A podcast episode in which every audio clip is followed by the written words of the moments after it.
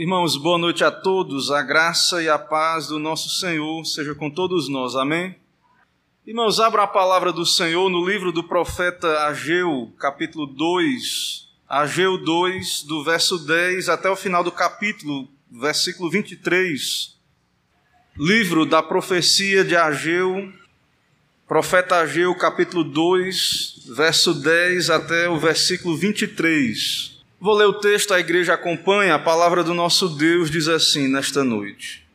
Ao vigésimo quarto dia do mês nono, no segundo ano de Dario, veio a palavra do Senhor por intermédio do profeta Ageu, dizendo: Assim diz o Senhor dos exércitos: Pergunta agora aos sacerdotes a respeito da lei se alguém leva carne santa na orla de sua veste, e ela vier a tocar no pão, ou no cozinhado, ou no vinho, ou no azeite, ou em qualquer outro mantimento, ficará isto santificado? Responderam os sacerdotes: Não. Então perguntou a Ageu: Se alguém que tinha tornado impuro pelo contato com um corpo morto, tocar em alguma destas coisas, ficará ela imunda? Responderam os sacerdotes: ficará imunda. Então prosseguiu Ageu: Assim é este povo, e assim esta nação perante mim, diz o Senhor, assim é toda obra das suas mãos, e o que ali oferecem, tudo é imundo Agora, pois, considerai o que está acontecendo desde aquele dia, antes de pordes pedra sobre pedra no templo do Senhor. Antes daquele tempo, alguém vinha a um monte de vinte medidas e havia somente dez. Vinha ao lagar para tirar cinquenta e havia somente vinte. Eu vos feri com queimaduras e com ferrugem e com saraiva, e toda a obra das vossas mãos, e não houve entre vós quem voltasse para mim, diz o Senhor. Considerai, eu vos rogo, desde este dia em diante, desde o vigésimo quarto dia do mês nono, desde o dia em que se fundou o templo do Senhor, considerai nestas coisas. Já não há semente no celeiro, Além disso, a videira, a figueira, a romeira e a oliveira não têm dado seus frutos, mas desde este dia vos abençoarei. Veio a palavra do Senhor segunda vez a Ageu, ao vigésimo quarto dia do mês, dizendo: Fala a Zorobabel, governador de Judá, farei abalar o céu e a terra, derribarei o trono dos reinos, e destruirei a força dos reinos das nações, destruirei o carro e, os que com, e os que andam nele, os cavalos e os seus cavaleiros cairão, um pela espada do outro. Naquele dia, diz o Senhor dos Exércitos: Tomar-te-ei, ó Zorobabel, filho de Salatiel, servo meu, diz o Senhor, e te farei como um anel de selar, porque te escolhi diz o Senhor dos exércitos. Vamos orar mais uma vez, irmãos? Santo Deus, Pai bendito, Todo-Poderoso Senhor, eis-nos aqui na tua presença santa, na adoração pública do teu povo. Abençoa, Pai, esse momento separado para o Senhor, esse culto. Recebe-nos por meio do teu Filho amado Jesus Cristo e abençoa, Pai, esse momento em que dedicamos para ouvir a tua voz na palavra. Seja o teu nome exaltado, magnificado o teu nome, hoje e sempre. Dá-nos do teu espírito nos iluminando. Fala a cada coração, ó Pai, pela tua palavra e nos anima, ó Pai, a te servir de coração. Nos exorta, nos alegra também com o teu conforto do Espírito Santo. É o que pedimos em nome de Jesus, oramos. Amém. Irmãos, esse é o nono mês após três meses de empenho na construção do templo. E o Senhor então continua falando por meio do seu profeta. Esse sermão foi pregado depois de dois meses da mensagem do início do capítulo. E nesse momento o povo está trabalhando. Havia uma paralisação, uma indolência na obra. A obra não havia sido feita. E isso revelava o pecado daquele povo, a negligência, a busca dos seus próprios interesses, aquilo que lhes satisfazia, o cultivo do egoísmo, deixando de lado a obra de Deus ali que era simbolizada pela reconstrução do templo físico. Mas então o povo volta a trabalhar, e o povo está trabalhando. O fundamento havia sido posto, e agora pedra sobre pedra estava sendo colocado na casa do Senhor, ali o templo. Então o Senhor novamente se dirige aos líderes e trabalhadores. E nós vemos aí que há uma privação, há uma disciplina do Senhor. O Senhor está tratando com o seu povo. E então a mensagem de Deus para aquele povo era uma mensagem de arrependimento. E de modo paralelo, ao mesmo tempo em que Ageu pregava, havia um outro profeta chamado Zacarias. Um outro livro, um outro profeta. E então esse profeta diz, ele, através dele a palavra do Senhor veio e diz: "O Senhor se irou fortemente contra vossos pais".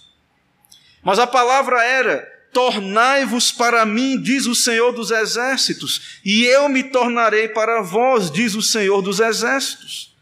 Não sejais como vossos pais, os quais clamavam os primeiros profetas. Assim diz o Senhor dos Exércitos: Convertei-vos agora dos vossos maus caminhos e das vossas más obras, mas não ouviram nem me escutaram, diz o Senhor. Então há uma mensagem de arrependimento. O Senhor está chamando o seu povo ao arrependimento, a voltar-se para Ele. Mas aquela geração anterior havia passado. E aqueles profetas também. Mas Deus não havia abandonado o seu povo, ele continua falando ao seu povo. Aquela geração anterior, e novamente Deus levantou Ageu, Deus, o Senhor, levantou Zacarias. E o Senhor está em diálogo com o seu povo, o povo da aliança. No Antigo Testamento, Deus levantava profetas, mas havia a figura do sacerdote. E o sacerdote, além do culto, daqueles sacrifícios, o sacerdote também era responsável por instruir o povo acerca da lei. O povo, quando tinha dúvida, o povo ia ao sacerdote e trazia a sua dúvida, a sua pergunta acerca da lei. E então o Senhor, nesse texto que lemos aí, ele envia uma palavra dando ordem para que se consultasse os sacerdotes. Pergunta agora aos sacerdotes a respeito da lei, algo normal, algo comum. O assunto também da pergunta era algo comum, conhecido. E era acerca da carne sacrificada, consagrada, carne santa, que também era colocada ali na orla das vestes. E a pergunta é: essa carne consagrada, se vier tocar outros elementos ali, esses outros elementos serão santificados? Ou então também a pergunta sobre o tocar um cadáver, que era algo que tornava a pessoa imunda, impura, contaminada. Essa pessoa contaminada, se tocar nas outras coisas, as outras coisas da adoração ficarão impuras? Então, essa pergunta, todo judeu sabia responder. Essa questão era fácil, mas a questão é: o que tem isso a ver com o povo? O que tem isso a ver com aqueles que estavam reconstruindo o templo? Então o Senhor está lidando com o seu povo. Então a pergunta era acerca da adoração e se havia então uma transmissão de santidade ou se havia uma transmissão de impureza. Então, o texto nos mostra aí, o texto deixa bem claro. O sacerdote responde: não. Aquilo que é santo não santifica os outros elementos quando tocados, e aquilo que é impuro contamina. Eles sabiam disso. Então, o Senhor está tratando com o seu povo. Mas o que isso tem a ver com a nação de Israel? Irmãos, a impureza, ela é contagiosa. A impureza, ela é facilmente transmitida. A santidade, não. Então, para aquele que é impuro, todas as coisas para ele são impuras. Mas aqueles que são santificados, eles não podem santificar o outro. Mas a impureza, ela é contagiosa, a santidade não. E então, através dessa pergunta, o Senhor está dizendo àquele povo que havia impureza naqueles que trabalhavam no templo. Agora eles estavam trabalhando para Deus, mas o Senhor está falando com aquele povo, tratando com aquele povo e dizendo: bem, vocês estão edificando o templo, isso é bom, mas para o Senhor que é Deus, que é Espírito, para o Senhor não adianta um serviço meramente externo. Deus é Espírito, importa que os seus adoradores o adorem em espírito e em verdade. E então não adianta aquele ativismo. O povo estava indolente antes, parado, não estava trabalhando. Mas agora o povo está trabalhando. Mas aquele povo precisava ser alertado que não adiantava só trabalhar achando que seriam aceitos com meramente um trabalho meramente externo. Deus, o Senhor é espírito, ele não se impressiona com obras meramente externas, com a glória dos homens com aquilo que é grande diante dos homens. Não, o Senhor não, não se impressiona com isso. Ele quer ser adorado em espírito, com um coração sincero e em verdade.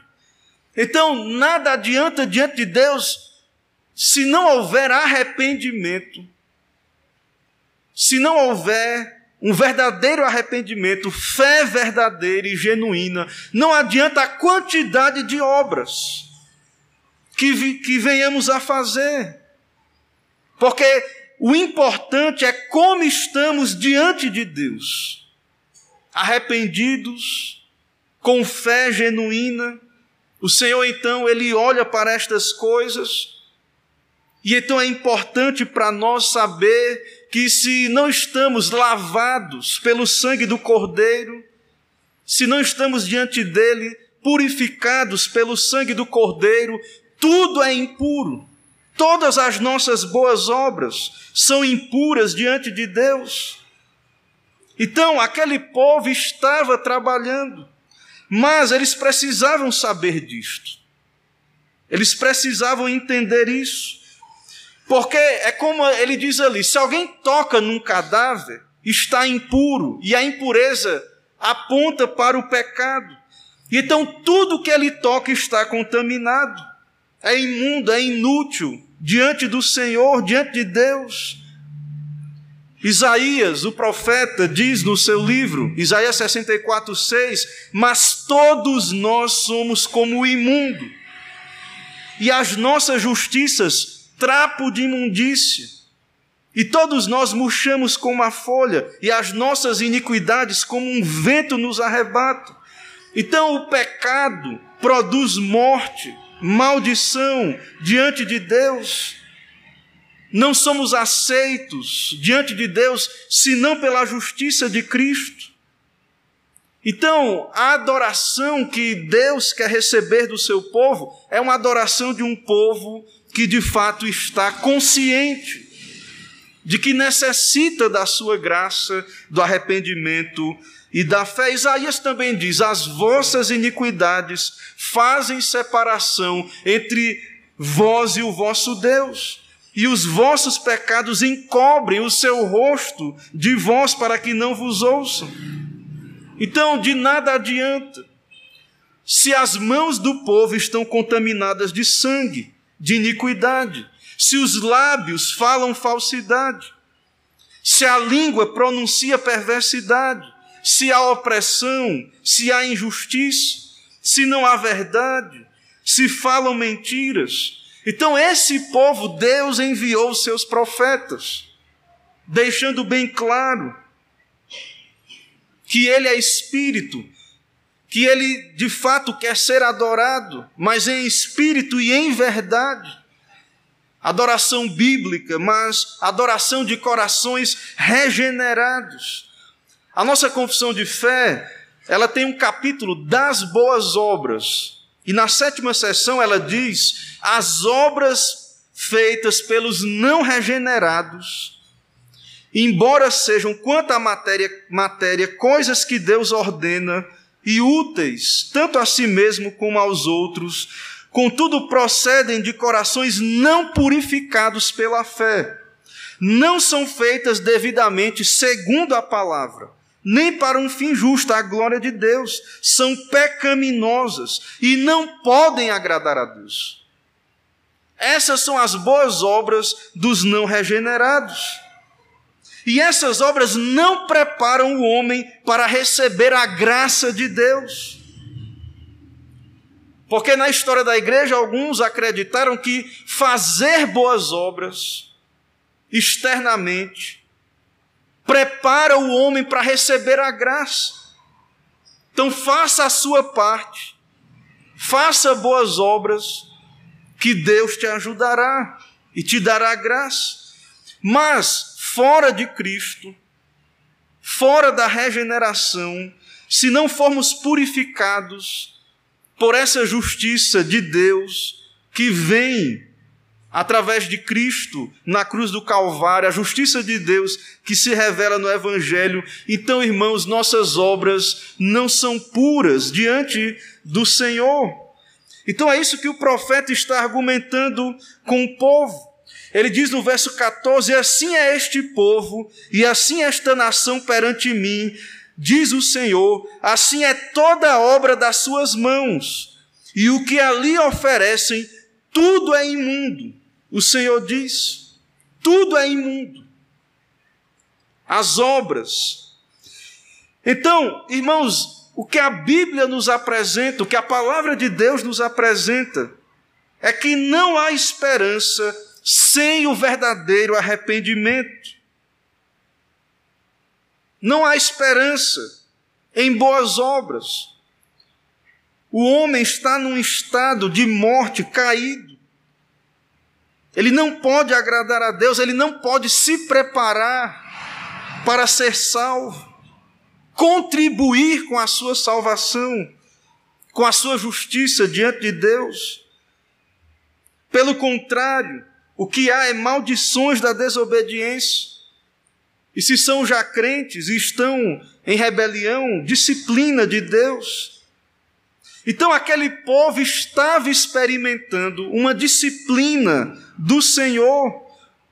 O Senhor estava tratando com eles, o pecado deles os alcançou. Veja aí Ageu, veja novamente o texto. A partir do verso 15, o profeta vai dizer: Considerai tudo o que está acontecendo desde aquele dia, antes de pôr pedra sobre pedra no templo do Senhor. Considere o que estava acontecendo quando vocês estavam andando nos seus caminhos egoístas, ele diz ao povo, cada um em busca dos seus interesses. Antes daquele tempo, alguém vinha a um monte de 20 medidas e havia somente 10. Uma, um ambiente, uma, uma plantação, uma roça que facilmente era para produzir 20 medidas, só produzia 10. Vim ao lagar para tirar cinquenta e havia somente vinte. Eu vos feri com queimaduras, com ferrugem e com saraiva, em toda a obra das vossas mãos, e não houve entre vós quem, quem voltasse para mim, diz o Senhor. Não havia arrependimento. claramente o Senhor disciplinando o seu povo, os profetas chamando o povo ao arrependimento. Mas mesmo sofrendo, não havia arrependimento. Então, o Senhor agora está tratando com este povo. Eles estão trabalhando, mas eles não deviam achar, porque estavam construindo o templo do Senhor, que isso iria os santificar. Não é por estar perto das coisas santas. Na biologia tem um termo que é usado para ali nas células, né, osmose, que as células transmitem ali as coisas, elas estão próximas e transmitem as suas propriedades ali por osmose quando estão próximas. A santidade não é transmitida assim. Não era só porque eles estavam jogando, colocando pedra sobre pedra na casa do Senhor que eles seriam santos. Mas eles precisavam se arrepender. O Senhor diz lá no livro do profeta Jeremias: Melhorai os vossos caminhos e as vossas obras, e vos farei habitar neste lugar. Não vos fieis em palavras falsas, dizendo: Templo do Senhor, templo do Senhor, templo do Senhor é este. Vamos ver aí na nossa tradução, na revista atualizada, Jeremias 7, versículo 3 e versículo 4, a palavra do nosso Deus. Abra aí para vermos aí. Diz assim a palavra do Senhor. Assim diz o Senhor dos Exércitos, o Deus de Israel: emendai os vossos caminhos e as vossas obras, e eu vos farei habitar neste lugar. Não confieis em palavras falsas, dizendo: Templo do Senhor, templo do Senhor, templo do Senhor é este.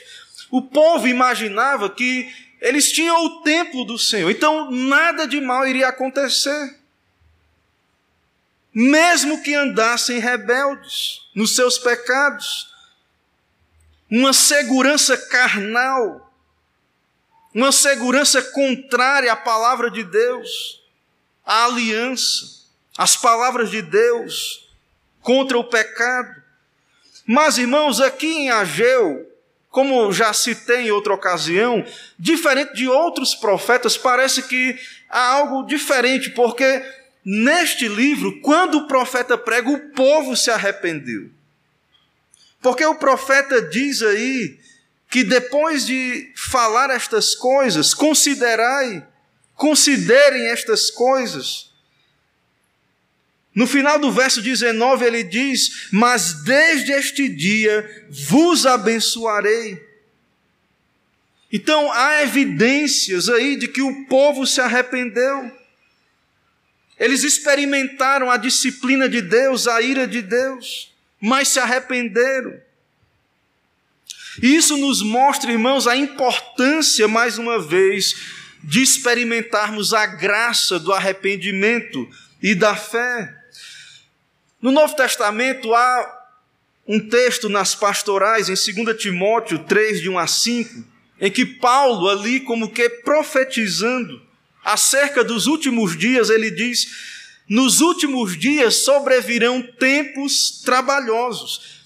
E ele vai dar uma lista ali de pecados ou de pessoas carregadas destes pecados. E ele vai dizer ali: haverá homens amantes de si mesmos, avarentos, presunçosos, soberbos, blasfemos, desobedientes a pais e mães, ingratos, profanos, sem afeto natural, irreconciliáveis, caluniadores, incontinentes, cruéis, sem amor para com os bons, traidores, obstinados, orgulhosos, mais amigos dos deleites do que amigos de Deus. Agora veja o final. Ele dá uma lista de características de, de pessoas que estariam presentes aí nos últimos dias, mas ele diz no final: tendo aparência de piedade, mas negando a eficácia destes, afasta-te. Então, essa descrição é, de, é claro, é de alguém não regenerado, mas é de alguém religioso. Ele não está falando de alguém alheio à religião. Ele diz: tendo aparência de piedade, mas negando a eficácia. Então, Paulo não está descrevendo aqui um ateu ou um incrédulo. E essas pessoas são descritas como estando dentro da igreja. Então, irmãos, como ali na época de Ageu, pode acontecer na igreja, já aconteceu e pode acontecer, de acharmos que está tudo bem, que estamos bem vivos, mas se não houver arrependimento e fé em Cristo Jesus, de fato, não adianta a quantidade de trabalho, de obras que possamos oferecer a Deus. Não adianta. Se essas boas obras não são feitas, se não são frutos de corações regenerados. Na época de Cristo havia a seita dos fariseus. E havia ali uma grande hipocrisia naquela seita. E em todas as épocas, então, e agora, no fim dos tempos também, na época da igreja apostólica, e agora, hoje também em nossos dias. Então a palavra de Deus é clara que as boas obras de pessoas não purificadas pela graça não são aceitas diante de Deus, são pecado, imundício. Então Deus revela ao povo seu pecado, de onde saíram, para que se arrependam e pela graça de Deus se arrependeram. Houve desobediência, mas agora havia arrependimento. Deus os buscou no seu pecado, eles se arrependeram. E o Senhor então promete lhes abençoar. Irmãos, por que, que a, a graça, a pregação da graça, não faz tanto sentido em nossos dias? Nós pregamos um evangelho da graça, do perdão em Cristo Jesus. Mas há pouca gratidão. E então, nós sabemos que por natureza, não temos nada diante de Deus que nos recomende diante de Deus. Mas veja mais uma vez o que a, a confissão de fé nos diz. O que são boas obras? Boas obras são somente aquelas que Deus ordena em Sua santa palavra. Boas obras são aquelas que Deus ordena na Sua palavra, não as que, sem a autoridade delas, são aconselhadas pelos homens, movidos de um zelo cego, ou sob qualquer pretexto de boa intenção. Confissão de fé fala. No artigo 2 desse, capítulo, ela diz: essas boas obras feitas em obediência aos mandamentos de Deus são frutos e a evidência de uma fé viva e verdadeira. Então, já uma dica aí da resposta. Se a graça, se entendemos a graça, vamos produzir boas obras, como evidências de uma fé viva e verdadeira. Agora, a confissão de fé também diz, interpretando as Escrituras, o poder de fazer boas obras não é de modo algum dos próprios fiéis, mas provém do Espírito de Cristo. Irmãos, para que possamos praticar boas obras, servir a Deus de modo agradável, precisamos ser habilitados por Deus. É Ele que opera em nós, tanto querer quanto efetuar. Além da graça inicial na regeneração, a confissão de fé diz que há uma influência do Espírito para operar em nós o querer e o perfazer segundo o seu beneplácito. Mas o fato de que dependemos de Deus para as boas obras não é desculpa para sermos negligentes. A confissão de fé nos diz aí. Então a pergunta é: será que experimentamos a graça em nossos dias? Temos a gratidão, as boas obras, que são fruto do perdão, da fé salvadora? Será que estamos ativamente envolvidos na obra de Deus? Ou será que trabalhamos, mas sem as influências da graça em nosso coração? Pode haver muito trabalho e temos que ter esse cuidado. Deus nos alerta. É coisa boa servir a Deus, servir ao Senhor. Mas devemos fazer esse, essas boas obras devemos servir ao Senhor, porque fomos amados, alcançados pela Sua graça, não fazer a obra de Deus confiados em nossas forças. Meus irmãos, nós não nos tornamos justos por fazermos obras justas. Isso é um, um equívoco. Nós nos tornamos justos por causa da justiça de Deus que se revela no Evangelho. O justo viverá pela fé. Paulo explica isso na carta aos Romanos, capítulo 1, ali no verso 17, 16 e 17. Então precisamos primeiro nos arrepender e crer, receber a justiça de Deus, para então fazermos obras que agradem a Deus. Então, servir a Deus é algo maravilhoso, mas o verdadeiro fundamento que devemos lançar é este. Precisamos crer no Senhor, ouvir a Sua palavra, nos arrepender, entender que não temos méritos diante dele, justiça de obras, que não podemos ser aceitos diante dele por obras humanas. Mas essa justiça revelada no Evangelho é a justiça que Deus nos deu em Cristo. E ela é recebida por meio da fé. Não é obras que nos preparam para receber essa justiça. Então, esse é o artigo, segundo Lutero, pelo qual a igreja permanece em pé ou cai. A justificação pela fé. Somos de fato igreja de Cristo. Somos bíblicos, somos protestantes. Se somos, cremos no Evangelho cremos naquilo que Deus revela acerca do Evangelho, a justiça que nos faz permanecer em pé diante de Deus, não é nossa própria, não é das nossas obras, é a justiça de Cristo. E aí então, aceitos por Deus mediante a justiça de Cristo, podemos fazer boas obras.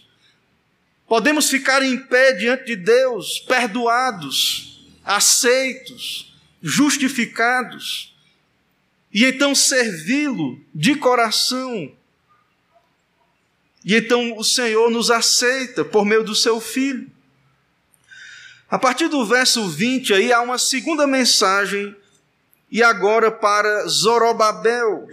Verso 20 em diante diz: Veio a palavra do Senhor segunda vez a Ageu, ao vigésimo quarto dia do mês, dizendo: Fala a Zorobabel, governador de Judá, farei abalar o céu e a terra.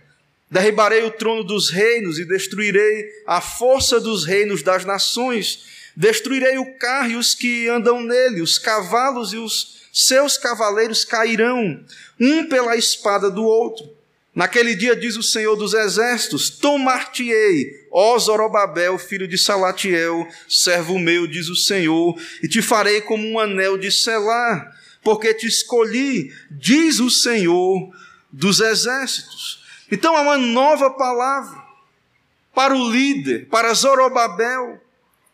Claro, irmãos, Zorobabel está preocupado, o povo está preocupado com o seu bem-estar, cada um com a sua casa. Mas Zorobabel é então o governante. Ele está preocupado com o bem do povo e a situação é crítica. O povo é pouco, é fraco.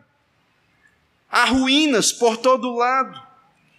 E então o Senhor quer encorajar a Zorobabel, porque os inimigos ao redor não querem o avanço do reino de Deus, da obra da construção do templo. Mas Zorobabel continuou construindo, prosseguiu até Dario enviar nova carta. Porque os povos ao redor estavam questionando com que autoridades reconstrói essas ruínas? Quem deu autorização para que essa obra continue? Então o Senhor tranquiliza Zorobabel, até que o rei dos persas enviou nova mensagem apoiando aquela obra. E então esse Zorobabel, um filho de Davi, é um tipo do próprio Cristo. Ele foi instrumento de Deus para libertar o povo do cativeiro. Ele era governador. E então o Senhor promete abalar as nações, derrubar o trono dos reinos. E então a profecia se cumpre em parte no seu tempo, mas não completamente no seu tempo. Porque um filho de Zorobabel, um dos filhos de Davi, é o próprio Cristo. Então o Senhor promete restauração do poder, abalar as nações, o Senhor promete paz, e o Senhor promete a sua presença, uma renovação da aliança. E ele promete a Zorobabel que ele seria um anel de selar. Final do verso 23, porque eu te escolhi. Naquele dia diz o Senhor: Tomar-te-ei, Zorobabel, servo meu, diz o Senhor. O anel de selar, um instrumento próximo dos reis, um instrumento nas mãos dos reis. Então, o Senhor promete abalar as nações. Então, em meio a um contexto de declínio, onde nada parecia melhorar, ao olhar ao redor, Zorobabel via só um povo fraco, destruído. Tudo apontava para o declínio. Mas agora Deus traz promessas de restauração, de paz, de destruir os inimigos do povo, de trazer o seu reino eterno e de estar comprometido com o seu povo em aliança restaurando um descendente de Davi a uma posição de autoridade. Então Deus perdoa o seu povo. E representativamente Zorobabel, renovando o compromisso. E meus irmãos, o perdão do Senhor, ele restaura completamente. Então, Deus perdoa e restabelece a autoridade. Zorobabel agora é como um anel de selo nas mãos de Deus. Então o Senhor pastoreia o seu povo, renova o seu povo. Ele envia a sua palavra, as suas promessas ao seu povo. E isso nós vemos a graça do Senhor, a sua bondade sobre nós. E isso também nos traz esperança. Irmãos, como é sério permanecer num estado não regenerado? Há uma obra de Deus, do Espírito. O Espírito Santo, ele é enviado do Pai e do Filho para convencer o mundo do pecado, da justiça e do juízo. Então, pela pregação, o Espírito opera e não devemos nos enganar. Se não estamos em Cristo, se não estamos arrependidos, se não temos a justiça de Deus sobre nós, que traz paz, o favor de Deus, então não devemos nos enganar. Não podemos ser falsos profetas para nós mesmos, dizendo que tudo vai bem, que tudo irá bem.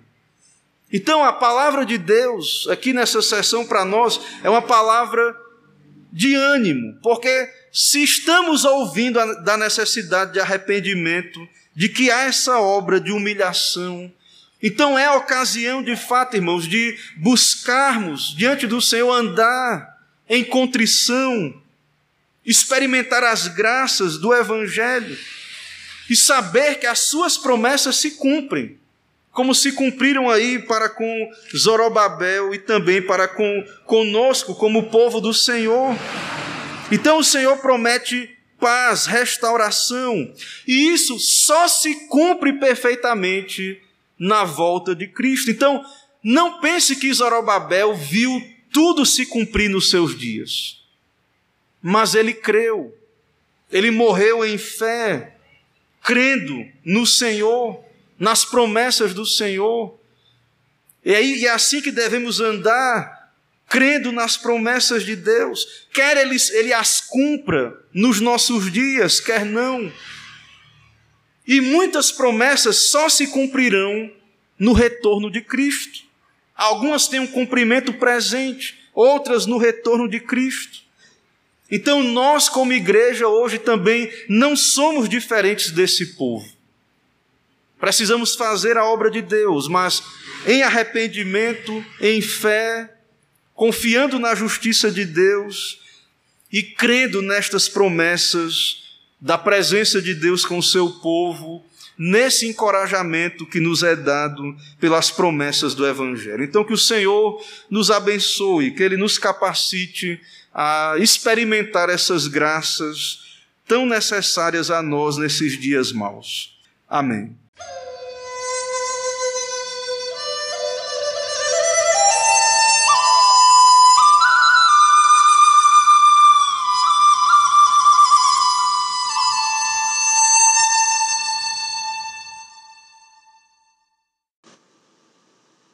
Olá pessoal, aqui é Pastor Camon. Eu quero só fazer uma errata aí de algo que eu detectei no sermão anterior, Ageu capítulo 1, que eu citei ali que Zorobabel é, antecessor de Davi, né? Foi um erro na, na palavra, no caso ele é sucessor. Então obrigado pela atenção. É, se houver alguma errata, algo que eu disse no sermão que precisa ser corrigida alguma palavra que não foi bem colocada ali, assim como eu estou fazendo, os irmãos ouvintes aí, é, fiquem à vontade. Tudo bem? Brigadão pela atenção, é, por ouvir a, a mensagem. Deus abençoe a cada um de vocês. Amém.